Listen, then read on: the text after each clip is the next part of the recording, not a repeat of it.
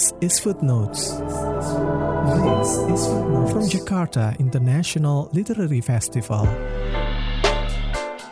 Perbincangan penulis dan intelektual dari berbagai penjuru negeri untuk berbagi gagasan-gagasan yang merangsang pikiran dan sastra. This is Footnotes. Halo semuanya, selamat bertemu kembali di podcast Jakarta International Literary Festival. Podcast ini merupakan salah satu rangkaian kegiatan menuju Jakarta International Literary Festival 2021 yang mengangkat tema Mereka Ulang Sejarah. Oleh karenanya, tema perbincangan di podcast ini adalah turunan dari tema besar tersebut. Sebelumnya, podcast ini merupakan rekaman dari perbincangan secara live yang diadakan di Jakten, di mana ketika itu ada kerjasama antara DKJ, Komite Sastra, dengan Jakten. Dalam rangka tentu saja juga tetap dalam rangka menuju Eh, Jakarta International Literary Festival 2021. Judul dari podcast kali ini adalah Para Pendekar Sepanjang Masa. Dan saya, Berto Tukan, bersama Dirdo Adityo, akan berbincang-bincang dengan Seno Gumiraji Dharma dan Koko Henry Lubis perihal para pendekar tersebut yang merentang dari zaman pembacaan-bacaan liar atau sekitar zaman balai pustaka dan juga uh, kemunculan cerita cerita-cerita silat berlatar Jawa pada era Orde Lama. Selamat mendengarkan. Ya, uh, selamat malam teman-teman semua. Selamat mengikuti diskusi kita malam ini. Ini diskusi uh, sebenarnya adalah sebuah kerjasama antara Jakarta Content Week dan juga Dewan Kesenian Jakarta, khususnya Komite Sastra Dewan Kesenian Jakarta itu dalam rangka Road to Jakarta International International Literary Festival di tahun ini gitu. Kebetulan tema yang diangkat itu pahlawan dan uh, malam ini kita akan berbicara tentang para pendekar di dalam uh, karya-karya sastra atau di dalam bacaan-bacaan uh, di Indonesia gitu ya. Kita menyebut topik ini para pendekar di sepanjang masa ya.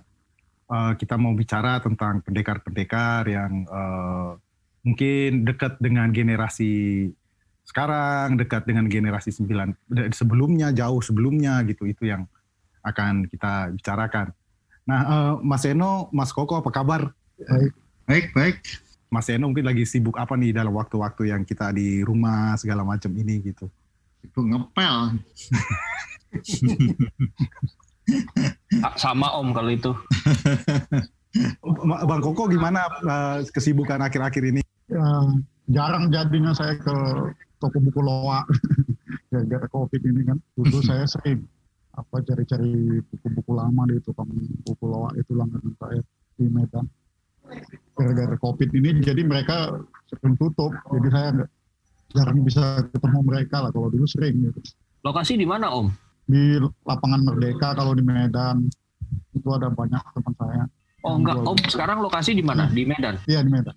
Nah mungkin Om Seno sama Om Koko uh, bisa cerita apa sih latarnya, latar kemunculan kisah-kisah pendekar. Mungkin kalau misalkan Om Koko nih, beliau ternyata ahlinya kisah-kisah uh, silat pra balai pustaka katanya tuh Nah itu jauh banget tuh buat kita tuh. Kita nggak paham tuh. Mungkin Om Koko bisa cerita soal itu. Dan sedangkan mungkin uh, Om Seno mungkin bisa cerita mengenai latar belakang uh, kemunculan apa aku bisa bilang ini nggak uh, kemunculan kembali gitu. Uh, uh, apa kisah-kisah pendekar. Mungkin kita biar biar runut ya uh, dari uh, pra balai pustaka mungkin menurut saya perkembangan sastra di Indonesia sejak masa lalu sampai sekarang menunjukkan tanda kemajuan. Maju dalam hal ini bukan dalam bentuknya saja, tetapi dari segi ragam tema dan isi. Dulu dikenal ada cerita namanya Pak Lebay yang malang Pak Belalang atau Putri Hijau dan lainnya lagi. Itu ceritanya kan menampilkan pola hidup bermasyarakat yang kebanyakan mengandalkan hasil dari pertanian, perikanan atau perkebunan. Makanya pada waktu itu hasil sastra milik masyarakat, bukan orang tertentu. Terjadi uh, revolusi masa modern, penulisan gaya seperti itu ditinggalkan, diganti dengan karangan dan pikiran yang lebih sesuai dengan situasi dan kondisi masyarakat. Adanya percetakan itu membuat banyak hasil untuk masyarakat, jadi bisa membaca uh, masyarakat jadi mengerti ada kesusahan modern berbentuk novel, puisi cerpen itu tersebar secara luas. Itu dampaknya besar bagi masyarakat banyak. Perjuangan bangsa itu setidaknya berawal lewat pemikiran penulis yang bisa dibaca dalam majalah, surat kabar, dan buku ya. Penulis-penulis inilah awalnya sebagai perintis jalan ke kemajuan. Nah, kemudian Fox Lecture yang kemudian menjadi balai pustaka itu kan ada sejak tahun 1908 walau pada 1917 dia uh, resmi namanya diganti menjadi Balai Pustaka. Awalnya mereka kan mengumpulkan dongeng yang di, di seluruh Nusantara menerjemahkan uh, sampai tahun 42 Balai Pustaka kurang lebih mencetak 2000 judul buku. Dan pada tahun 25 ada sekitar 3000 perpustakaan di seluruh wilayah Nusantara waktu itu Balai Pustaka termasuk pusat sastra dan penerbitan. Saingannya itu penerbit-penerbit partikelir, partikelir atau swasta inilah yang menghasilkan karya yang dianggap mereka berkategori liar. Nah tentu sebagai institusi resmi pemerintah Belanda ada syarat moral dan politik jika suatu karya ingin diterbitkan. Syaratnya itu antara lain tidak boleh menghina agama atau adat yang dapat menimbulkan permusuhan dalam masyarakat juga karya tidak boleh mengkritik politik pemerintah, tidak berisikan karangan yang melanggar norma kesopanan. Yang penting lagi itu mencerdaskan masyarakat. Nah, maka dari itu, karangan yang cerita pendekar uh, yang diterbitkan oleh Balai Pustaka ada suatu buku judulnya Cerita Tuanku Pancuran Rawang dan Sair Si Bakri. Karangan SJB Marajo tahun 25. Itu ceritanya tentang si Midun, orang Sumatera Barat Midun itu berkelana dia ke mana-mana, kembali lagi dia ke kampungnya, ke Padang Ganting, dan menjadi guru agama dan pendekar. Pada suatu saat, ada semacam gejolak di Minangkabau, rakyat tidak mau membayar pajak. Nah, Rosid ini muridnya meminta uh, masukan dari dia, mau memberontak terhadap Belanda. Tapi setelah mereka bertemu, uh, Midun yang Tuan Kupancuran Rawang ini menasihati, janganlah kalian berontak, karena pemerintah Belanda itu sudah membuatkan kalian sekolah. Banyak juga anak negeri yang bisa sekolah karena uh, telah dibangunkan uh, adanya sekolah dari uang-uang pajak itu. Nah, karya-karya yang seperti itu yang bisa terbit pada masa kolonial Belanda. Selain itu, novel Siti Nurbaya yang diterbitkan Balai Pustaka kelihatan sekali sifat mendidiknya.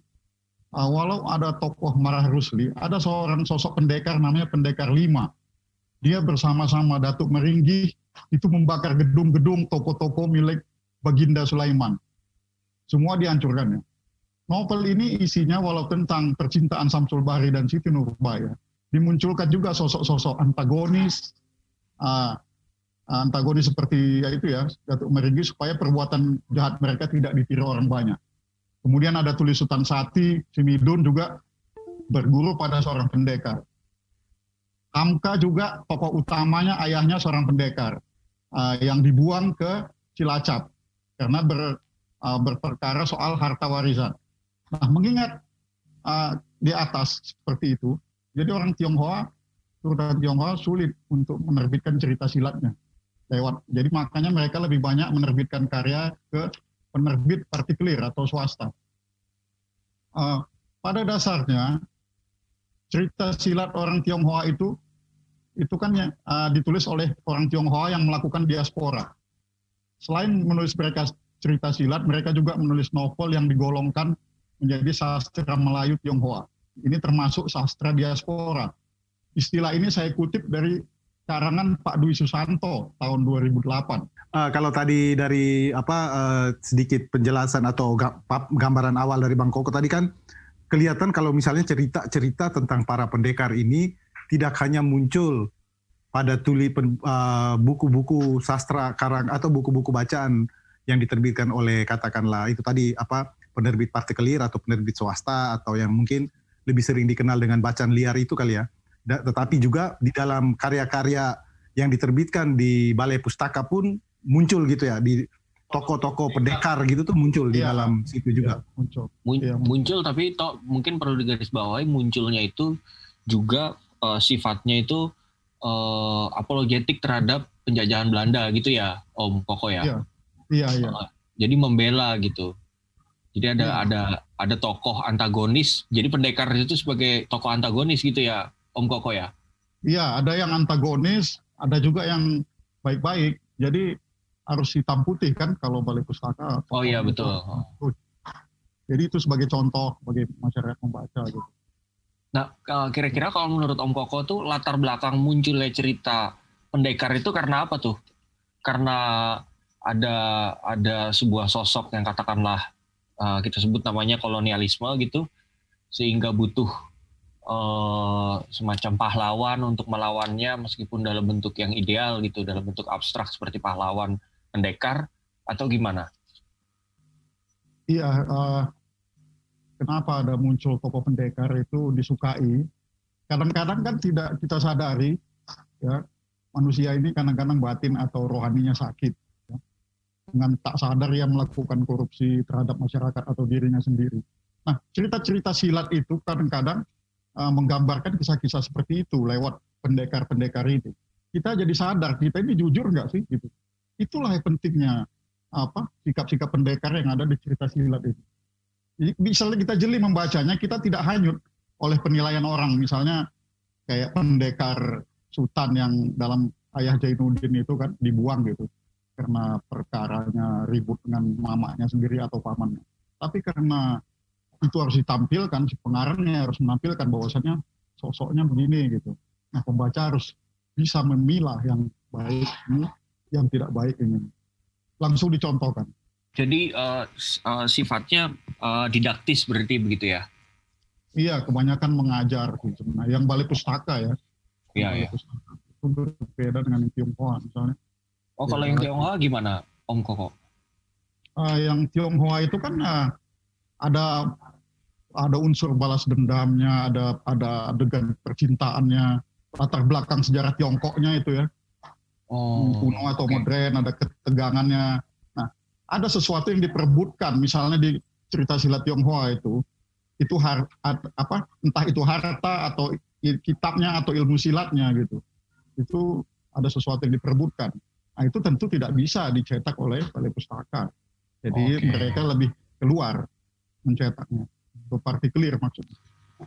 Nah, uh, kalau tadi kita uh, bicara dari periode sebelum dan selama balai pustaka. Nah sekarang kita agak loncat agak jauh nih toh ke periode mungkin tahun 60-an kalau nggak salah ya Om Seno ya. Uh, yeah. Tokohnya itu adalah uh, Mahesa Jenar ya.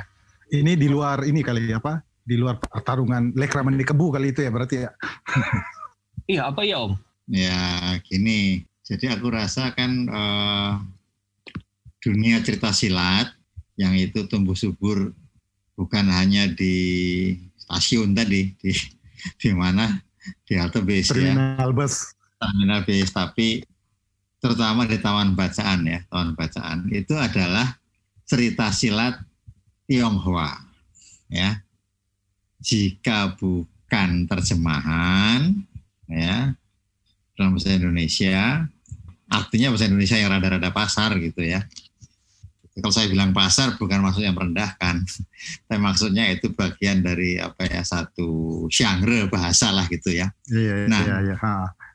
itu. Nah, kayaknya kemudian ini apa ya ada pengarang berlatar belakang Jawa lah gitu, ya, yang merasa kenapa pendekar silat ini Tionghoa semua dan bermain di Tiongkok semua gitu ya memangnya kita nggak punya pendekar, saya kira gitu ya. Gitu. Hmm. Maka saya, uh, uh, jadi Esa Mintaja ini penting sebetulnya, ya, apa namanya peranannya ya, karena bukan hanya dia memunculkan ini, gitu ya, tapi dia memunculkannya dengan baik dan langsung populer, gitu.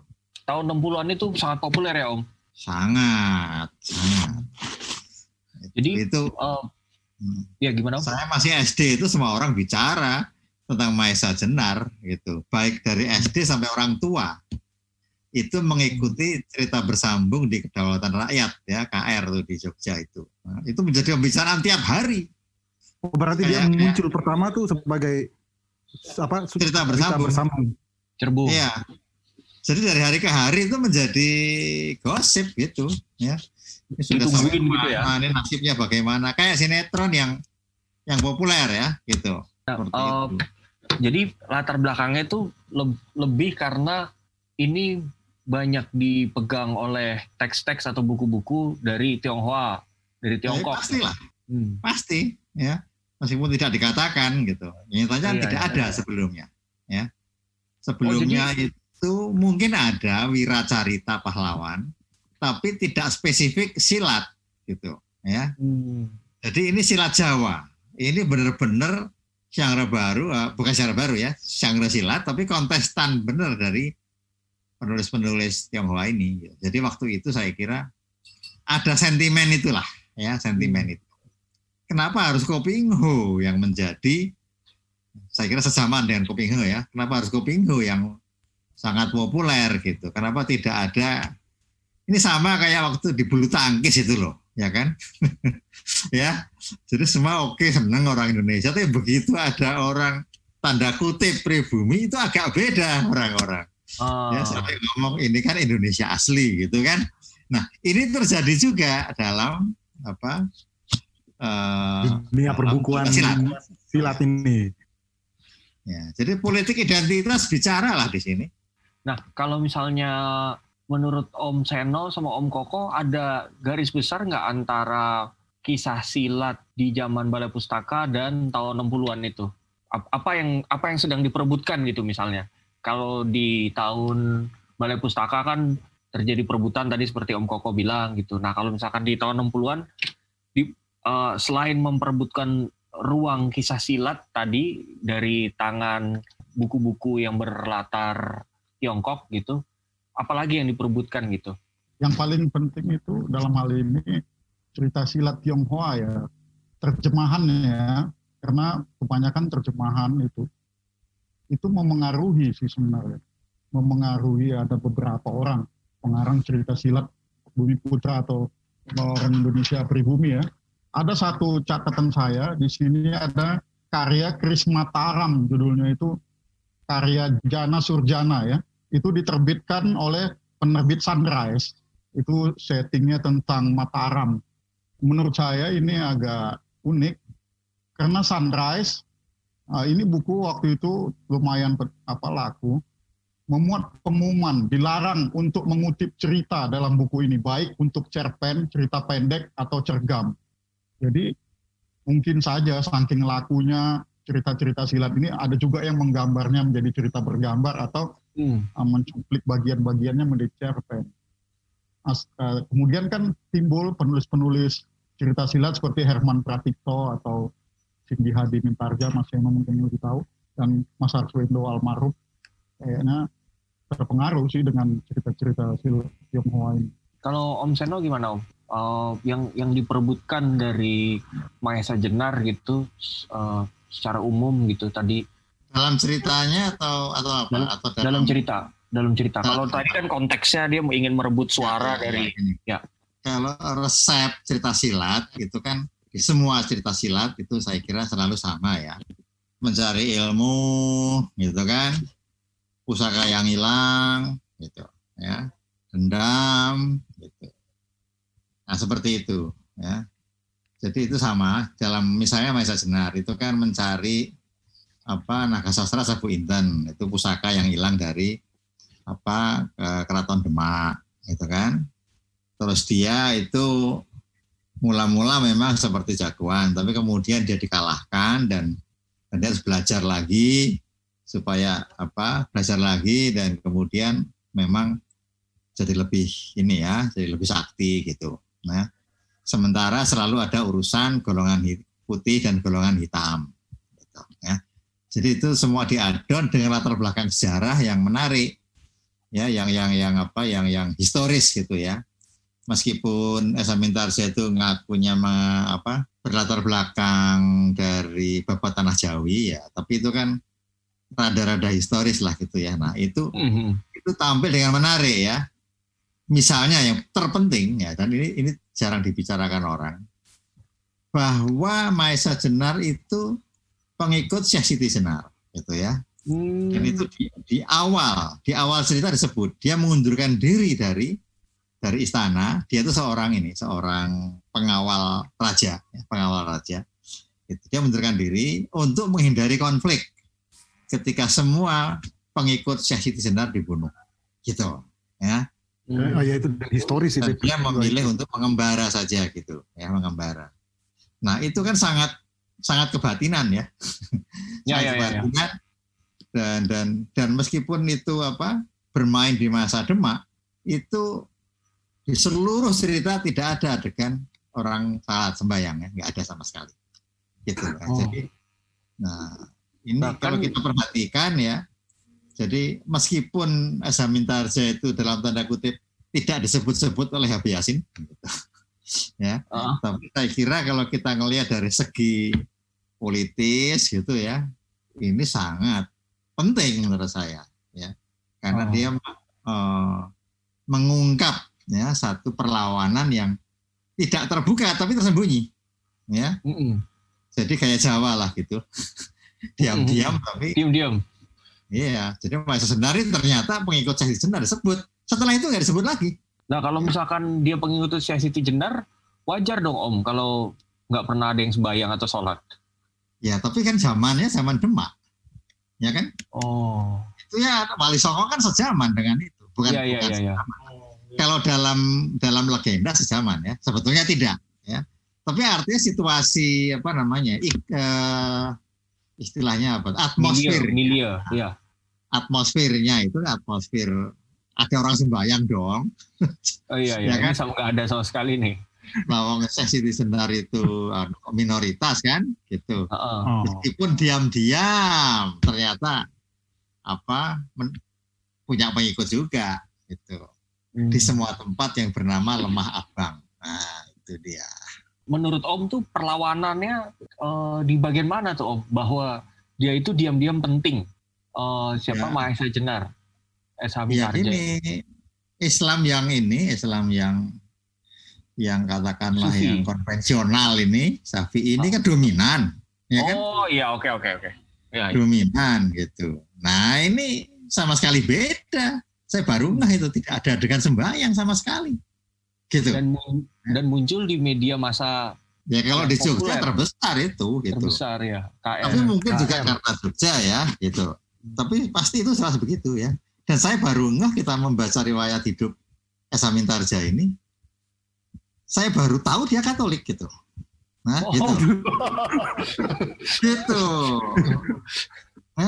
Oh, jadi ini, tapi ini sama sekali nggak ada Katoliknya kalau saya baca. Oh, dia disebut jelas-jelas sejak awal gitu ya. Jadi Nggak nama ada- Maesa Sinar itu bukan kebetulan gitu loh, ya Ya. itu adalah pahlawan kelompok Syekh Siti Jenar sudah jelas. Oh, Ya. oh, ya ya ya. apa eh, Syekh Siti Syekh Siti Jenar yang dipenggal kepalanya dipenggal ya kalau nggak salah ya. Disebut dihukum mati disebut begitu ya. Gitu. Iya dihukum mati ya sebagai Dan apa? berikut masalah pengging, masalah apa semua disebut di situ ya. Jadi ini, ini ya pas kita boleh sebut suatu perlawanan ini. Hmm. Aku sebagai anak yang baru berusia 17 tahun nih, om-om. Aku tahunya nih sekarang Marvel Cinematic Universe. Nah, jadi apa eh, pahlawan-pahlawan komik gitu. Nah, yang aku tahu itu zaman dulu tuh sempat ada eh, zaman keemasan komik, zaman perak komik dan seterusnya dan seterusnya. Eh, kalau menurut Om Koko dan Om Seno nih, zaman kemasan kisah pendekar ini atau kisah silat nih kapan nih? Komik kan luas, maksudnya. Enggak, bu- bukan komik, maksud maksudnya komik superhero, komik superhero. Tapi Oke. yang aku tanya nih zaman keemasan eh, kisah silat. Iya kalau menurut saya eh, kemasannya eh, tahun lap- 58 sampai 65 ya. Mungkin bisa juga diralat tapi saya melihat itu peran majalah Kempo, Sinpo dan Pancawarna itu yang menjadikan cerita silat itu magnet. Di situlah hmm. seorang Gan KL, Gan Kris Laksana Gani itu uh, terkenal. Dia punya kecenderungan uh, membuat karya itu menggunakan dialek Hokian Jawa itu untuk nama tokohnya. Misalnya Marga Marga atau Se Yo dalam tokoh Yoko diubahnya menjadi Nyoko go menjadi go, tim menjadi D. Pada saat itu dia apa mengirimkan saduran pertamanya ya pahlawan padang rumput itu ke Sinpo. Itu pada waktu itu meledak karya itu. Akhirnya dia memutuskan untuk apa penuh waktu lah menjadi penerjemah atau penyadur cerita silat. Uh, tahun biasanya cetak tuh? tahun 58 dia memulai. Memulai. Itu berarti tahun ini toh se sejaman dengan yang tadi Om Seno bilang tuh bahwa apa namanya uh, kisah silat pada masa itu tuh sepenuhnya di di di apa ya hampir dimonopoli lah oleh eh, kisah-kisah dari Tiongkok gitu ya Om ya Om Seno ya? Iya. Jadi nah, jadi Kesamita oh, ini penulis silat Jawa ya termasuk yang pertama gitu loh ya. Hmm Nah, jadi yeah. masa kemasan uh, kisah pendekar atau silat itu tahun 60-an berarti gitu ya Om ya? Nah, ya bener bener Pak Koko tadi ya. Tahun 50-an itu sudah sudah apa namanya? sudah dominan gitu. Meskipun masih berwujud terjemahan gitu. Yeah. Ya. Oh. Jadi iya kan Pak Koko ya terjemahan gitu. Yeah. Nah, Koping Ho itu kelebihannya apa? Dia mengarang sendiri gitu. Yeah. Nah, dia mengarang sendiri itu menjadi unikum Kopingho gitu. Ya. Itu boleh diklik Claudine Salmon ya soal yang cerita silat itu. Nah, jika Kopingho itu menulis dalam bahasa Indonesia langsung, nah maka si Esa Mentarjo ini kemudian boleh dikatakan menyainginya memberi alternatif lain ya bahwa cerita silat juga gitu bisa berlatar belakang historis Jawa gitu ya bukan hmm. Tiongkok gitu dan ternyata memang itu kan nyaris abadi ya itu bisa dilakon ketoprak gitu ya ya ya sering di ini ya di aliwahana ya uh -uh. jadi ya itu saya kira penting dicatat itu nah kalau misalnya apa cerita silat atau para pendekar itu biasanya ada uh, ada jurus dan lain sebagainya gitu nah perbedaan secara pilihan-pilihan misalnya jurusnya kalau tadi mm, Om Seno bilang soal Mahesa Jenar yang sangat berlatar kejawaan sebagai perlawanan terhadap yang berlatar Tiongkok itu sampai ke pemilihan-pemilihan selain latar gitu jurus atau geraknya tuh gimana tuh? Iya, ya berbau ini ya ada jadi sensasinya itu bukan pada gerak fisiknya. Nah, gitu ya tapi pada ajian-ajiannya gitu ya. Jadi bukan jurus 1 2 3 4 tapi ajiannya gitu. Misalnya ada misalnya itu tokohnya uh, lawa hijau ya gitu namanya uh, lowo hijau ya kelawar hijau itu. Dia punya ilmu namanya gelap ngampar. Nah gelap ngampar ini ilmunya adalah tertawa dia ya. Dengan tertawa itu dada orang bisa hancur gitu misalnya gitu ya Nah, ini semua tokoh itu punya apa? Punya ajian-ajian spesifik, ya, spesifik gitu yang yang bersifat harimau, yang bersifat naga, ular gitu. Nah, berarti kalau misalnya di satu sisi tadi yang Tionghoa itu justru lebih ke gerak gitu ininya, Om. Uh, apa yang ditonjolkan? Memang, tapi karena gini, karena gerak itu nggak kelihatan di tulisan, hmm. ya. Hmm. Jadi dia mengandalkan pada sastranya, ya nama-nama jurus itu bisa romantik. Ya, itu Pak Koko lebih tahu tuh nanti ya. Ya jurus jurus rindu rembulan, nah, gitu ya. Dia dia betul-betul bersastra di situ. Ya. Ya kalau gerak gimana caranya kita bayangin tuh, ya kan? Uh. Itu saya juga berusaha itu kaki tangan, kaki kanan diangkat, terus itu ya gitu-gitu kita pusing bayanginnya, yeah. ya. Uh. Lawannya masuk ke bagian mana ini kan susah, ya bagian ya. itu selalu gagal gitu ya tapi bagian yang itu ajian-ajian keluar sensasional itu baru seru ya Jadi seruling yang melumpuhkan jiwa, misalnya gitu kan, gitu. Oh. Senjata-senjata unik, gitu ya. Misal kalung yang berkhasiat itu menjadi apa senjata bandringan itu. Dan nama-nama juga penting, ya jurus pacar wutah gitu, misalnya kan. Waduh. Nah dan dan examinasinya luar biasa dalam hal itu. Itu tadi jurus pa- pacar apa mutah. Pacar wutah itu senjatanya trisula, oh, Heeh. ya yang yang punya yang punya jurus itu namanya Ki Dalang Mantingan. Jadi dia seorang dalang suka mengembara gitu. Tapi Wih. kata-katanya dalam pengembaraan dia selalu tidak hanya diminta mendalang, dia juga diminta untuk apa melumpuhkan perampok gitu kan atau menyembuhkan orang, nah gitu. Makanya dia punya ilmu itu. Apa Trisula ya dengan jurus pacar wutah namanya. Kalau Saking kalau tadi ini ujung-ujung tombak ini, nah itu seperti apa ya pacar itu apa saya malah tahu bukan pacar kita ya, pacar semacam tumbuhan lah ya, ya ya ya ya. nah, gitu. Nah, kalau misalkan eh, tadi pendekar-pendekar itu ceritanya melawan perampok, eh, eh, penyamun dan sebagainya, em, memang di masa itu eh, Jawa tuh lagi serem apa gimana Om? waktu apa ya di Jawa itu? Namanya baru pasca kemerdekaan tentulah masyarakat butuh ya bacaan-bacaan seperti itu. Yang biasanya kan tanpa pamrih gitu. Tanpa pamrih mereka berbuat banyak untuk melawan kejaliman kebatilan.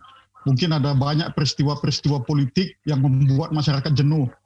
Jadi mereka butuh ada bacaan lewat pendekar-pendekar ini lewat cerita-cerita silat ini dan itu disukai disukai ya karena tugasnya ini mener- untuk menertibkan keadaannya di tengah yang apa di suatu wilayah yang bergejolak.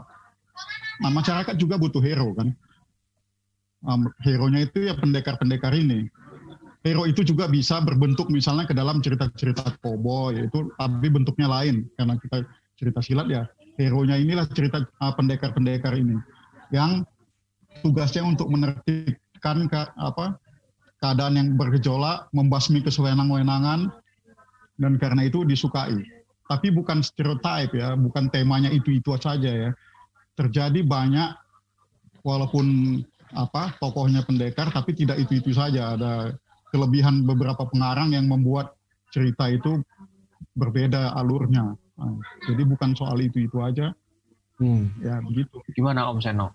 Ya gini, jadi eh, kalau negara kuat ya itu kejahatan hampir nggak ada, ya, tipis gitu ya.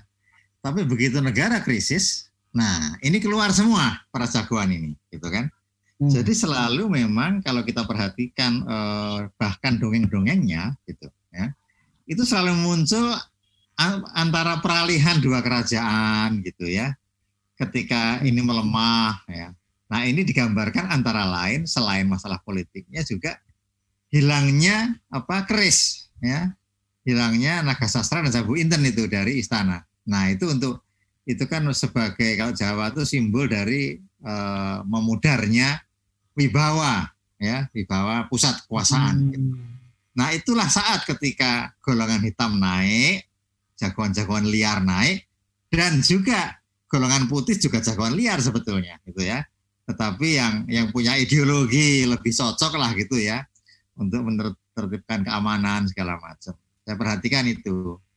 Nah kadang-kadang eh, apa ya film film yang dibikin ya atau atau fiksi yang dibikin berdasarkan ini suka suka tidak menguasai masalah politik ini ya gitu sehingga sehingga kalau untuk membaca masa kini mungkin jadi jadi apa kurang kurang Ma- maksudnya Pas Om. Seno ini gaya ya maksudnya Jadi- Om Seno berarti eh, cerita silat yang sebelumnya itu sangat dekat gitu dengan konteks-konteks politik yang Iya, pada masa iya. yang diceritakan. Sedangkan yang sekarang kita lihat agak kurang ya. Cerita apa pun itu ada selalu ada konteks politiknya sebetulnya ya jadi misalnya eh, wayang kulit gitu ya wayang kulit itu eh, rakyat tuh nonton wayang kulit begitu ada raja yang dia pikir raja yang eks sedang eksis gitu loh kekuasaan Oh, di oke. wayang ya kekuasaan eksis gitu jadi ketika pada giliran punakawan itu menghajarnya gitu ya ya mereka ketawa dan senang gitu ya. Hmm. Dan punakawan tuh boleh menghajar si apa kekuasaan ini pada jam ini mereka kan hak mereka tuh di tengah-tengah goro-goro itu gitu ya dengan bahasa merdeka dengan bahasa Indonesia pun boleh gitu ya, ya. jadi apa pun selalu ada konteks politiknya Kalau kalau gitu berarti eh, berbanding terbalik dengan sastra sekarang gitu ya Om, yang bilang segala sesuatu tuh hanya fiksi gitu ya, yang nggak bisa dihubung-hubungkan dengan kejadian nyata apa segala macam gitu Om. Apa yang bilang gitu ya Saya. enggak justru sekarang ini justru sekarang ini yang namanya fiksi itu diandaikan sama saja dengan fakta Gak kan aku Kalau sering dengar kira-kira tuh, tahun 80-an atau 70 mungkin masih seperti itu, tapi justru sekarang gitu. ya ya. Udah udah sama saja.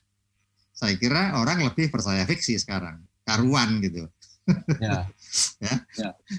Jadi antara Eh, fakta dan fiksi itu perbedaannya hanya genre saja, ya. Fakta pun genre gitu loh, jenis gitu. Nah ini ada pertanyaan dari eh, teman-teman yang mengikuti ini ya eh, obrolan kita tuh. Ada yang bertanya apakah di era yang sekarang ini gambaran pendekar khas Indonesia sudah benar-benar dimonopoli oleh Barat? Gimana tuh Om Hmm. Seno dan Om Koko? menurut saya tetap sih ya. Barat itu hanya sebagai inspirasi sih sebenarnya bagi penulis cerita silat. Tetap mereka ada identitasnya ya khas Indonesia sesuai dengan etnisnya masing-masing. Misalnya penulis cerita silat dari Jawa, etnis Jawa, mungkin lebih kejawaannya atau lebih misalnya penulis cerita silat dari Sunda, lebih kesundaannya eh, atau dari Sumatera Utara atau Sumatera Barat dengan masing-masing etnis. Mungkin hanya sebagai inspirasi saya, mungkin nanti mau menggali lagi apakah ada Barat ini estetika Barat atau apa yang benar-benar eh, gambarannya sudah dimonopoli oleh Barat. Tapi nanti saya mau coba cari lagi. Ya, saya kira Barat itu anggap aja bagian dari kita kan. Sekarang ini apalagi. Jadi udah udah nggak musim lah ngomong Timur Barat itu. Ya. Kan batas-batas politik itu udah hancur oleh batas-batas yang lain kan. Gitu. Jadi wilayah negara, wilayah bangsa itu udah nggak berlaku lagi. Udah jadi Bangsa ini itu- dibatasi gunung itu itu udah nggak berlaku kan dengan semua apa teknologi komunikasi sekarang.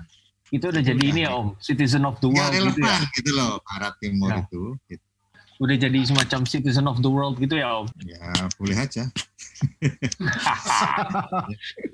Nah ini mungkin ada lagi nih, apakah jadi mau mendarik unsur gaib di dalam cerita pendek itu dengan hub- dihubungkan dengan sains fiksi nih. Pendekar toh cerita pendek.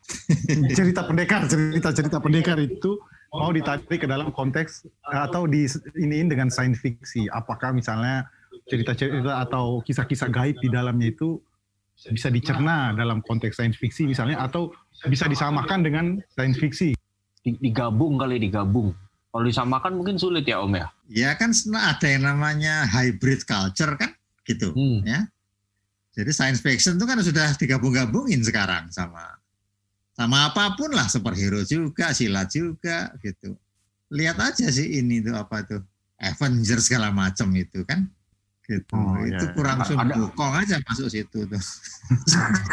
Tapi sebetulnya kan campur aduk semua masuk kan Iya atau benar. coba kita lihat Gundala misalnya ya, Gundala ya, filmnya ya. Gundala asalnya dari Flash, ya kan? Gitu. Tapi kalau kita lihat komiknya, Gundala itu lebih jelas Indonesia banget gitu ya. Superhero di Jogja gitu kan, nggak ada gedung bertingkatnya gitu. Terus terus apa? Terus lihat endingnya Gundala itu. Yang Sujiwo Tejo main tuh, Ki Wilawu itu kan dengan apa dengan huruf dan bahasa Jawa kuno itu.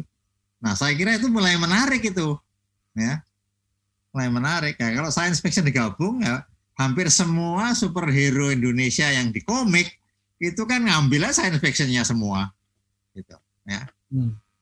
Itu dan nggak nggak dosa lah. Lah jangan kan science fiction, mau sainsnya aja kita ambil. ya kan? Itu berarti sudah terjadi gitu ya Om ya.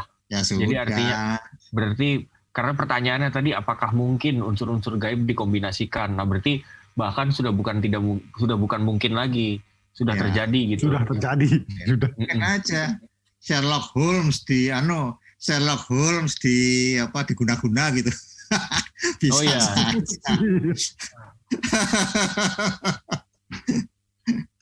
nah, ini ada pertanyaan ketiga nih. Nah, kira-kira nih Om Koko dan Om Seno nih bentuk kisah silat di masa depan tuh kayak apa dalam bayangan Om Koko dan Om Seno? Tapi sebenarnya menurut saya kan banyak tokoh-tokoh cerita silat itu karakternya ya unik gitu yang apa ya yang baik diterjemahkan atau maupun yang ditulis oleh orang penulis kita misalnya oleh Mintarja atau Mas Arswendo atau Herman Pratikto. Nah ini saja unikan ini kalau bisa lebih dia bisa mengikuti zaman, dipoles gitu, itu lebih menarik. Tapi jangan ditinggalkan ruhnya. Nah, kalau misalnya nah, pendekar misalnya dia pada masa yang akan datang sama sekali meninggalkan konteks keindonesiaannya saya rasa agak kurang ini ya. Dia maunya lebih diluaskan tapi punya basic tokoh-tokoh yang pernah ada itu di tokoh-tokoh itu lebih di unsur Indonesianya itu jangan ditinggalkan jangan apa ya, jangan uh, barat atau apa gitu, tapi lebih penting dipertahankan unsur keindonesiaannya itu dipoles dengan bermacam-macam keahlian atau keterampilan pendekarnya ini. Itu menurut Om Koko di masa depan kisah silat akan menjadi seperti itu. Oh. Lebih lebih apa? Lebih kalau mau misalnya pengarang-pengarang cerita silat yang akan datang misalnya mau membuat suatu karakter pendekar, jangan ditinggalkan tokoh-tokoh yang pernah ada itu keindonesiaannya maksudnya ya hmm. kebiasaannya gitu. Kalau Om Seno gimana? Saya kira ya kalau kalau mau lebih bagus gitu ya, saya kira uh, lebih realistis dan lebih historis gitu. Saya kira itu akan akan menarik juga untuk publik masa depan. Artinya Jadi berarti cerita yang dibuatnya kelihatan agak susah gitu loh. Nah, gitu. Oh. ya, tentu fantasinya tetap susah ya. Ya kalau jago silat ya lompat setinggi genteng itu ya nggak perlu terus dia nggak bisa loncat kayak jago silat yang real gitu kan kita tetap boleh menurut oh. saya seperti inilah seperti cerita silat eh, film silat ya kita lihat Zhang Yimou ya Zhang Yimou hmm. Wong Kar Wai sama Ang Le gitu kan hmm. itu kan tetap ya melompat ke atas genteng gitu kan tetapi sudah dilihat bukan violence lagi itu udah koreografi gitu ya yeah. udah udah estetis gitu nah saya kira itu cerita silat sudah tidak mengandalkan lagi gebuk-gebuk gitu ya, udah udah bahasanya nyastra gitu kan. Terus uh, apa uh, latar belakangnya historis dengan riset katakan gitu. Karakterisasinya juga dramatik gitu ya. Meskipun dia tetap bisa loncat setinggi genteng gitu ya, setinggi kebun kelapa gitu. Hmm. Ya, jadi lebih berdaging gitu, nggak nggak boneka ya, nggak boneka dari pengarang gitu. Bukan jurus-jurus saja Nah, yang norak, nah saya harus bilang yang norak gitu kan. Terus yang silat orang itu bawa pistol, gitu-gitu loh, ya kan. Terus terus pakai laser yang gitu-gitu. Menurut saya itu norak itu yang begitu tuh. Kalau yang tadi Om bilang mengenai jangkar di situasi politik gimana Om? Perlu diangkat lagi apa ya, enggak itu? Sebetulnya ya langsung tidak langsung cerita apa pun itu berkorelasi dengan situasi politik. Hmm. Ya. Seperti itu. Ada yang langsung langsung ngomongin siapa kayak gitu kan, tokoh-tokoh yang ada dibikin cerita gitu kan. Bisa juga tidak langsung ya. Tapi ya itu kalau dia ngomong kekuasaan pasti kekuasaan hari ini gitu. Seperti itu. Bahkan cerita anak-anak pun seperti itu sama. Ketika dia nulis ya dia dia sebetulnya uh, pertimbangan apa pun yang dia keluarkan ada korelasi politiknya. Anak-anak ini mau dikasih dijadikan apa dengan situasi politik kayak gini gitu kan? Iya. Semacam gitu. ideologi ya? Ya, ya, bukan semacam lagi. Oh iya. Ya, apalagi apa yang tidak ideologi? Gitu. Saya saya berusaha menghaluskan. Saya berusaha menghaluskan. Oh, gitu. uh, ya kalau nggak ah. ideologi ah. namanya apa? Oh iya betul betul. Saya setuju itu memang ideologi. Cuma tadi saya biar agak-agak nggak ideologi saja. nah, nah ini pertanyaan keempat nih uh, apakah ada cerita-cerita pendekar silat Indonesia yang lepas dari dikotomi yang baik menang dan yang jahat kalah. Ini berarti juga bisa ditarik ke ideologi nih. Yang baik sebagai sebuah ideologi dan yang jahat Toh. sebagai sebuah ideologi juga. Semua ideologi toh. Oh iya, iya benar benar. Heeh. Jangan diulang. Nah, eh, gimana Om Koko sama Om Seno? Atau mungkin ini juga sebenarnya aku juga pengen tanya tadi. Kalau tadi tuh eh, mungkin ada hubungannya dengan dengan pertanyaan yang keempat ini. Kalau tadi itu cerita pendekar, silat, eh, menang apa segala macam, ada nggak sih yang yang anti hero gitu? Pendekar silat tapi dogol gitu misalnya, kalah terus atau Setahu ya saya gitu. yang uh, setahu saya harus ada musuhnya ya. Ya nggak tahu mungkin saya tidak membaca semua buku cerita silat yang saya temukan ada musuhnya. Tapi misalnya kalau begitu ceritanya ada superhero-nya itu, kalau nggak ada musuhnya mau ngapain? Kan di dalam komik misalnya di Bazar Sueb itu ada di Medan, dia sakti apa gitu bisa terbang apa. Tapi nggak ada musuhnya dia jadi petani lagi gitu. Jadi kan harus ada musuhnya supaya menarik gitu. Jadi artinya buat buat Om Koko eh, nggak mungkin keluar dari dikotomi yang baik menang dan yang jahat kalah. iya saya kebanyakan yang saya baca walau saya belum baca semua ada musuhnya apa walaupun tidak tiba-tiba gitu tiba ah, tapi yang penting ada lah musuhnya itu yang jahat itu tetap ada. Dan yang men- baik itu ya menang memang. Eh, Om Seno eh, mungkin bisa juga eh, nggak perlu secara eh, historis gitu artinya nggak perlu contoh yang udah ada gitu tapi apakah mungkin menurut Om Seno kisah silat atau pendekar tuh keluar dari dikotomi eh, yang baik menang yang jahat kalah atau apakah mungkin bisa terjadi anti hero dalam kisah pendekar gitu Panji Tengkorak itu kan anti hero. Oh, Iya, anti iya, hero ini itu. Yang apa yang sempurna, ilmunya sempurna, Oh. batu dia tepuk jadi tepung gitu kan, gitu. Sempurna. Tapi dia selalu terkuasai oleh kondisi di mana dia nggak bisa berbuat apa-apa. Gitu. Ya, Oh, oke oke. Gitu ya. Jadi sebe- Semua se- perempuan semacam mencintai semua- dia, tapi dia terpaksa kawin sama orang yang sangat dia benci, Iya. gitu kan? Karena pacarnya itu diracun oleh perempuan jahat ini, gitu kan? Nah, tapi dia karena dia pendekar ya sudah, dia kawini dan setelah mati dia dia setuju itu istrinya dan ke mana pun dia bawa pergi seperti permintaan perempuan itu, maka dia menyeret peti mati kan ke mana-mana, Oh, gitu. Widih. Nah, Iya, itu, itu sebetulnya Panji Tengkorak tuh. yang dia benci. Nah itu kan anti hero banget kan, gitu loh. Oh, oh. Nggak bisa apa-apa. Gitu. Semacam semacam kayak sia-sia belajar tinggi. Ya ada. Nah, kalau kalau pertanyaan dari penonton atau pendengar nih ke kisah yang lepas dari yang baik menang dan yang jahat kalah. Ya Itu itu yang saya maksud apa dengan realistis gitu, ya. Hmm. Itu itu itu terjadi juga dalam Masjid Tengkorak, ya. Hmm. Itu dan juga dalam si buta dari gua hantu misalnya, ya. Itu Hmm. oke saya belok dari Tengkorak ke si buta gitu ya. Itu misalnya eh, banjir darah di pantai Sanur gitu. Itu kan sepintas lalu itu seperti Seven Samurai gitu ya.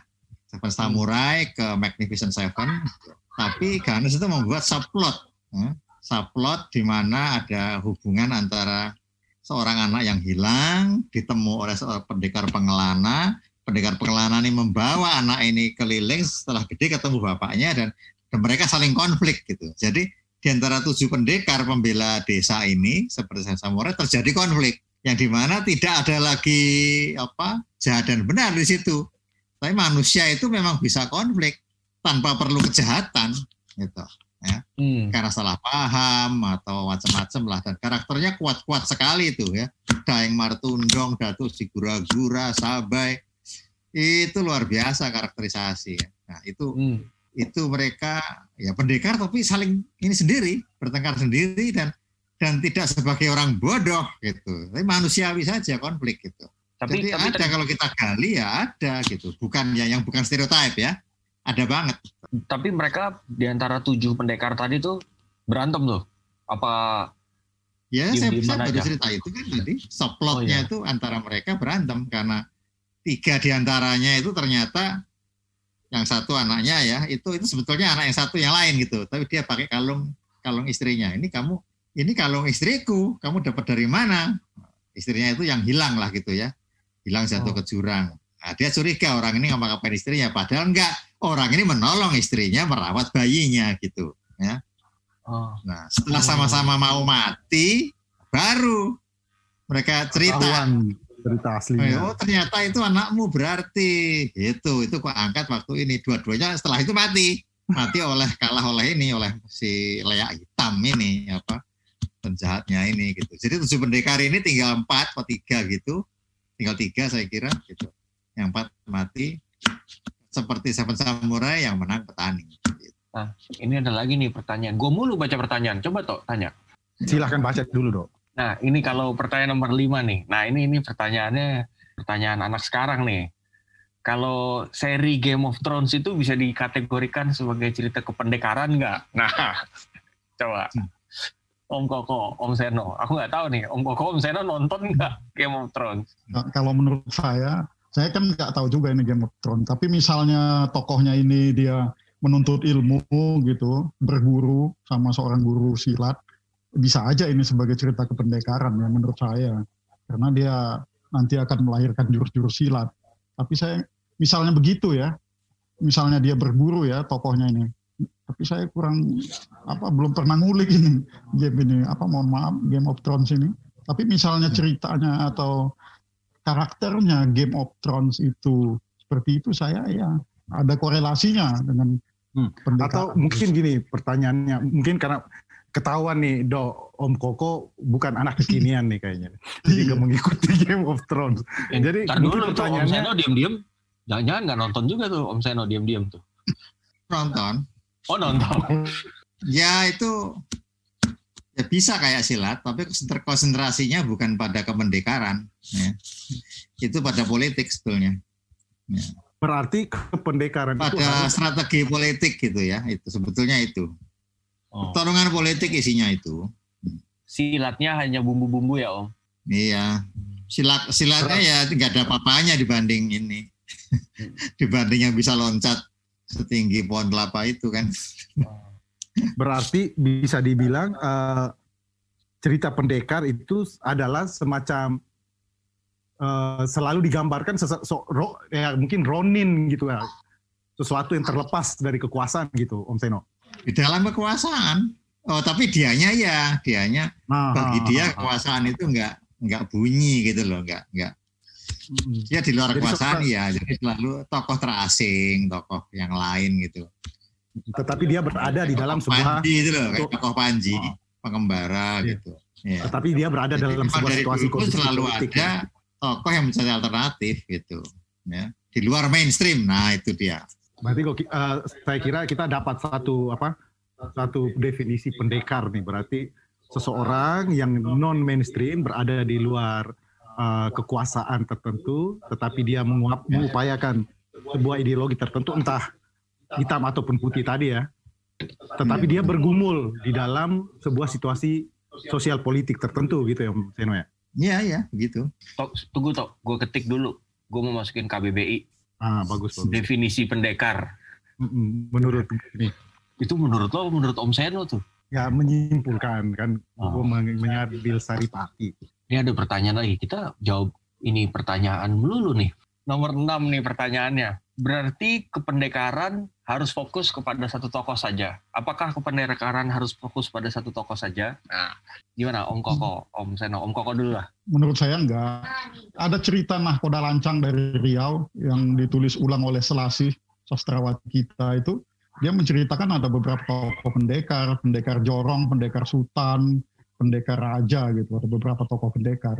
Sebagai kerajaan itu simbolnya. Simbol bahwa pendekar orang Melayu itu selain fisiknya bagus juga pikirannya bagus untuk mengalahkan musuh. Ya, menurut saya tidak harus satu tokoh demikian yang saya baca. Gimana Om Seno? ya kenapa harus satu tokoh ya gitu atau kalau gini kalau toh satu tokoh dia tidak perlu paling jagoan gitu loh itu kayak kayak di Nagasasra itu Masa Senar itu masih ada yang lebih jago ya kebukan negara terus Panembahan Ismaya gitu ya. nah saya mau kasih lihat ya meskipun seolah-olah jadi gini pengarang itu punya teknik ya seolah-olah tokohnya Maesa Senar ya Tapi menurut saya tokoh paling menarik di Naga Sastra itu Pasing Singan gitu. Kenapa Pasing Singan? Karena terdiri dari empat orang. Ya, dia selalu mengenakan topeng, selalu pakai jubah hitam atau abu-abu gitu ya. Nah, kita tidak pernah tahu siapa yang dibalik itu, gitu, ya. Jadi orang nggak pernah tahu yang mana. Dulu dia tampil baik sekali, kok tiba-tiba dia sekarang tampil jahat, gitu, ya. Dan ujung-ujungnya orang melihat dua pasing-singan bertarung, gitu kan, sampai yang satu kalah, gitu. Nah, ini satu karakter dipecah empat ini, itu saya kira salah satu apa ya uh, kemungkinan kemungkinan kreatif ya dari seorang peserta silat untuk tidak masuk hanya pada jurus-jurus saja ini gitu ya. Hmm. Tapi pada ya tadi itu ya dia dia bongkar karakter, karakter ya. jadikan empat gitu dan kenapa jadi empat ya ternyata satu guru punya tiga murid gitu kan itu yang satu itu membangkang dan dan apa mengambil semua simbol gurunya ini karena gurunya menghilang gitu maka dikenal jahat pasti singan. Sedangkan yang dua ini punya satu kesalahan sehingga tidak mau muncul lagi ke, ke dunia ramai gitu kan dan seterusnya gitu. Baru setelah kemudian ya dia merasa wajib me, apa e, membunuh yang jahat ini gitu karena kalau tidak gimana gitu. Nah, ternyata kemudian kan yang guru ini yang yang menyelamatkan dua keris itu nantinya gitu. Yang Maisa Sendara saja nggak sanggup gitu. Ya. Nah, gitu. Jadi oh. ada teknik ya siapa yang yang super sebetulnya. Kadang-kadang nggak kelihatan. Yang kelihatan hanya cara untuk membawa penonton ikut dia ngelihat apa gitu. Aku sebelum ada pertanyaan lanjutan dari penonton nih, uh, aku mau nanya dulu, Om sempat tahu proses kepenulisannya uh, Esa Mintarja nggak nih Om? Hmm, tahu, tahu. Minimal banyak ceritanya. Oh, karena itu kan rumit banget kayaknya ya. Dia karakternya banyak gitu. Dia gimana cara bikinnya Om? Nah, kalau Cara kalau memanfaatkan pengalamanku ya itu sebetulnya gampang sekali. Oh gitu. itu kan cerita bersambung kan? Uh. Ya sudah kalau bingung tambahin aja tokohnya terus. oh, enggak tapi maksudnya tokoh ini tuh dibagi jadi empat. Itu kan ya, tadi Om bilang teknik. Iya. Tapi mustahil apa namanya? Sebelum nulis sudah beres semua di kepala. Oh, oh enggak, enggak. maksudku bukan gitu maksudku bukan hmm. gitu cuma maksudnya sambil jalan itu gimana tuh dia apakah ya, sambil jalan dibikin ya. ruwet aja semua sambil jalan kadang-kadang pengarangnya bingung sendiri bisa saja itu kok udah sampai di sini gitu loh kalau kamu ikutin api di Bukit Menoreh itu sampai Pernah sampai saya minta saya meninggal belum tamat ya Oh. Ya, belum tamat. Itu kan sampai empat bagian, tiap bagian itu 100 jilid gitu. Nah, berarti kan 400, tapi yang keempat oh. itu belum tamat baru sampai 97. Ya. Oh. Sebagai buku ya, sebagai buku. Aslinya kan bersambung ya, gitu. Nah, oh. kamu tanya proses menulis kan? Nah, kadang-kadang gini, karena dia sangat berkuasa, ya kalau sudah apa sudah berpuluh-puluh tahun itu dari saya SD sampai saya kuliah di Jakarta itu belum tamat ya. Gitu. Jadi kalau dia pilek ya berhenti dulu itu. iya. Kadang-kadang kalau flu kan dia nulis di tiga koran itu apa namanya pelangi di langit Singasari terus Birbit Menore satu lagi apa gitu. Ya kalau dia flu ya tiga koran berhenti dulu ininya. Dan kadang-kadang ditagih jam 6 sore sudah deadline kan gitu tapi dia baru kondangan gitu kan. Jadi dia bilang sebentar, saya kondangan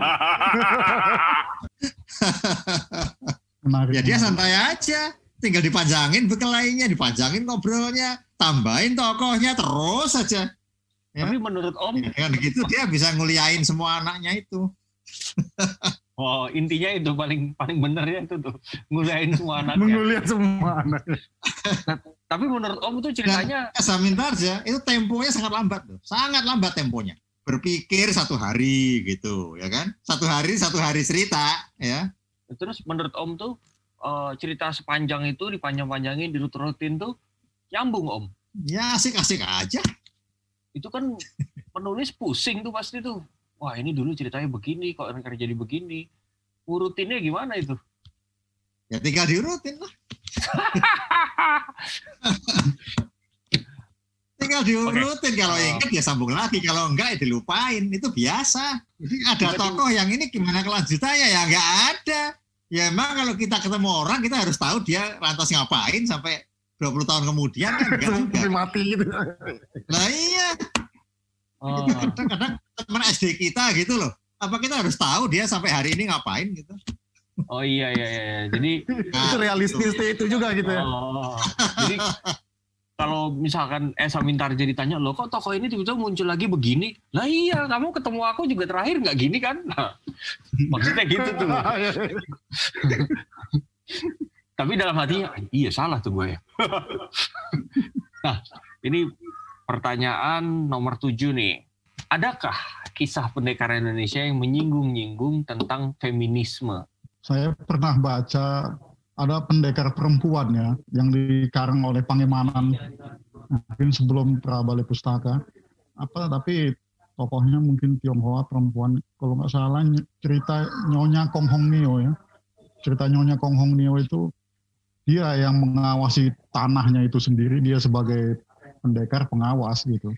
Ya dia pingin kesetaraan. Bahwasannya silat itu bukan hanya laki-laki yang bisa tapi perempuan juga harus bisa sebagai penjaga malam kan di situ dia menjaga area tanahnya itu ya si Nyonya Kong Hong Nio ini ya Pangemanan kan yang saya ingat menuliskan tentang itu uh, pendekar Indonesia yang kebetulan perempuan ya. jadi Om Seno? Jadi eh, kalau di Panji Tengkorak ya, jadi bukan Panji Tengkoraknya doang ya, tapi eh, saga, the saga of Panji Tengkorak ya, itu kan dimulai dengan apa eh, pertarungan di Gunung Kandabuana cuma satu jilid, ya kan? Disambung Panji Tengkorak lima jilid, disambung Walet Merah sekian puluh jilid gitu. Kemudian Pandu Wilantara dan Sirasi Terbang. Nah itu ada perguruan teratai merah namanya. Ya. Itu hanya menerima murid perempuan, gitu ya dan dan jurus yang diciptakan oleh Muri itu sebetulnya namanya apa ya saya lupa seperti ini laut ya dia latih di laut itu itu adalah jurus untuk perempuan jadi jadi kalau laki-laki nggak bisa belajar itu nah itu kan sangat feminis ya gitu gendernya itu kelihatan sekali jadi silat itu ada gendernya gitu ya Oh, jurus-jurus yang hanya bisa dimainkan oleh perempuan Jadi silat tuh gender spesifik toh. Nah ini Ya. pertanyaan pertanyaan selanjutnya ini berarti lanjut nih nomor 8 nih aku bikin sendiri nih. Kalau sekarang ada gender fluid, gimana tuh Om? maksudnya fluid apa nih Gender fluid tuh nggak laki-laki nggak perempuan yang di dipanggilnya tuh mereka. Jadi bukan he or she tapi they. oh maksudnya LGBT gitu Ah, ya termasuk itu gitu. ah, ah. gimana? Ya, ya misalnya gini ya, eh, dalam Nagasasara Sabu Inten itu ada tokoh tokoh penjahat Simarodra namanya ya, Simarodra. Nah, dia punya punya ini nih istri ya, Nyai, Nyai siapa gitu. Nah, Nyai ini dia menawan Roro Wilis pacarnya Maisa Jenar gitu. Nah, di situ ada satu adegan yang seperti mau ke lesbian gitu Hmm. tapi Esa Mintarja ya orang alim gitu jadi dia nggak terusin itu ya. Hmm. itu pernah keluar pernah keluar dalam wawancara Nino Laksono ya Nino Laksono mewawancarai eh, si, si Esa Mintarja ya kenapa nggak diterusin itu saya lupa jawabnya ya tapi saya kira memang situasi tahun 60-an ya kayak gitu-gitu belum bisa kayak gitu tuh muncul ya. belum coming out gitu ya. Nah, meskipun dalam fiksi apalagi fiksi lah belum coming out ter- tertulis gitu. Itu ada ya ada sebetulnya. Misalnya saya kira dalam ini Pak Koko ada tuh di ya yang yang yang apa Tionghoa ya. Tiongkok itu yang yang gendernya nggak jelas selalu ada itu. Dan ilmu mereka sulit lebih kalahkan gitu ini, ini, ini gimana nih Oh. menundukkannya gitu Kalau Om Koko gimana Om Koko? Tadi kalau katanya Om Seno ada di apa eh, kisah silat-silat dari Tiongkok yang gender fluid. sebenarnya kan uh, kependekaran identik dengan male ya laki-laki. Tapi misalnya itu ada pun saya tidak mempermasalahkan karena apa cerita silat itu berjuang untuk mencapai kebebasan sebenarnya. Nah ini ada juga yang begitu, artinya sudah dikebiri mungkin ya ada beberapa tokoh-tokoh. Jadi yang nggak Ya. jelas gitu, dikebiri mungkin Hmm. karena perbuatan Nah, masa lalunya. Ya kebiri banyak tuh di Tiongkok. Ya dikebiri karena mencuri atau berbuat kejahatan. Nah ini nggak apa-apa menurut saya. Tapi mereka itu berjuang mencapai kebebasannya gitu. Itulah hakikat Churchill itu men mencapai kebebasan. Om Koko menyebut sebuah singkatan yang baru buat gua. Apa tuh? Cersil. Iya, iya, Churchill. Cerita silat, gue baru tahu nih. Nah, eh, nah kita udah eh, sedikit lagi habis nih. Apakah eh, masa depan cerita pendekar menurut Om Koko dan Om Seno? Iya masih relevan. Apa misalnya dilanjutkan lagi oleh penulis-penulis cerita silat, dunia persilatan Kang O itu selalu menarik. Silat Indonesia itu termasuk kebudayaan yang menarik. Di Minangkabau lain, jenisnya di Mandailing lain, di apa etnis-etnis lain mungkin ada. Ini pokoknya kalau bisa jangan mati cerita-cerita silat ini. Menurut saya dikembangkan aja karena ini hasanah kebudayaan kita gitu loh silat ini.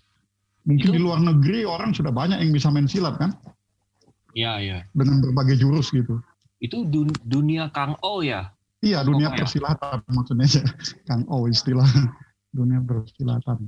Gimana Tapi Om sebenarnya apa Hmm. saya tambahin sedikit cerita silat itu uh, menurut yang pernah saya baca dari keterangan Hyang Pek Tauto itu istilah ini dipopulerkan oleh Kuo Lion itu sebelum uh, Perang Dunia Kedua munculnya istilah cerita silat dari Wuxia Xiao Shuo itu.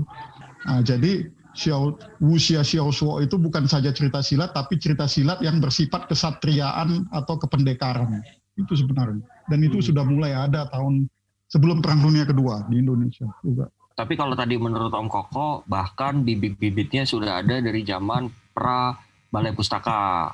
Tapi yang apa yang fokus banyaknya itu ya setelah masa ini setelah masa Balai Pustaka itu yang subur Iya, lebih iya. subur Lebih subur. ada ya. beberapa majalah-majalah ya di Bandung terutama ada dua majalah bes- besar gitu cerita silat dan gudang cerita itu banyak sekali jasanya untuk menumbuhkan cerita-cerita silat ini menumbuhkan penulis-penulis yang meng- menghimpun karyanya lewat majalah itu gudang cerita dan cerita silat itu di Bandung tahun 33 dan tahun 34 Gimana Om Seno, masa depan eh, kisah silat di Indonesia?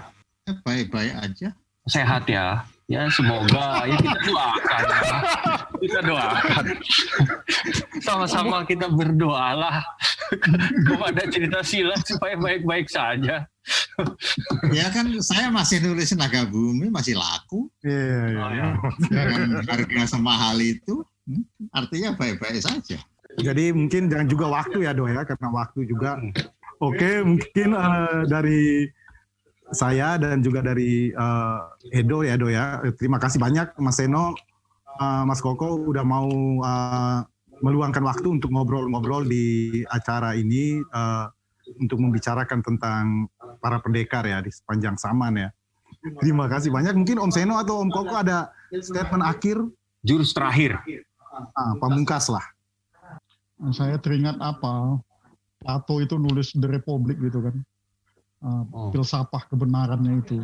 Jadi misalnya manusia yang terlalu lama tinggal di dalam gua itu itu kan apa ya kebenar melihat kebenaran itu secara palsu. Jadi melihat sinar-sinar yang gambaran-gambaran palsu. Pantulan-pantulan api itu. ya jadi jika penghuni gua melihat cahaya, as- cahaya asli dari matahari dia tidak terima malah menganggap orang yang melihat kebenaran seperti matahari itu pengkhianat nah inilah sebenarnya pesan-pesan dari cerita sirat itu bisa seperti Oh. ini. Nah kalau Om Seno mungkin jurus yang menurut Om Seno paling romantik tadi Om. Eh tadi istilahnya romantik bukan sih? Romantik ya. Paling romantik apa Om jurusnya? Apa ya? Bacalah cerita silat sudah. Maksudku nama jurus. Tapi tapi Ya, oke terima kasih. Selamat malam. Sama- sama-sama. Uh, terima kasih juga untuk teman-teman yang sudah mengikuti uh, diskusi kita ini di uh, website Jakten secara live. Uh, semoga cerita-cerita eh, obrolan kita malam ini uh, bisa mengajak uh, kecintaan kita lebih mendalam ya terhadap kisah-kisah silat dan uh, cerita-cerita para pendekar dan juga semoga uh, mendorong banyak teman-teman lain yang mau menggali lebih dalam kasanah uh, Nusantara ke sana Indonesia sebagai inspirasi terhadap tulisan-tulisan uh, atau cerita-cerita silat dan cerita-cerita pendekar uh, ke depannya seperti tadi yang disampaikan oleh Mas Seno dan juga Mas Koko. Dengan demikian, uh, jika itu bisa dijalankan, maka seperti tadi yang dikatakan Mas Seno, masa depan cerita silat dan masa depan cerita pendekar akan baik-baik saja. Dan tentunya kita semua berharap banget untuk dibawa ke masa-masa itu ya ketika kita akan disuguhkan oleh cerita-cerita silat dan cerita pendekar yang kental dan kuat uh, ciri khas keindonesiaannya yang realistis yang tidak dan juga tidak lepas dari realitasnya. Begitu dulu dan uh, saya da, saya bertukan dan Dirdo Adityo yang memandu kegiatan ini mohon pamit undur diri sampai bertemu di acara Jakarta International Literary Festival dari Dewan Kesenian Jakarta yang uh, akan kita selenggarakan uh, di dalam waktu dekat ini.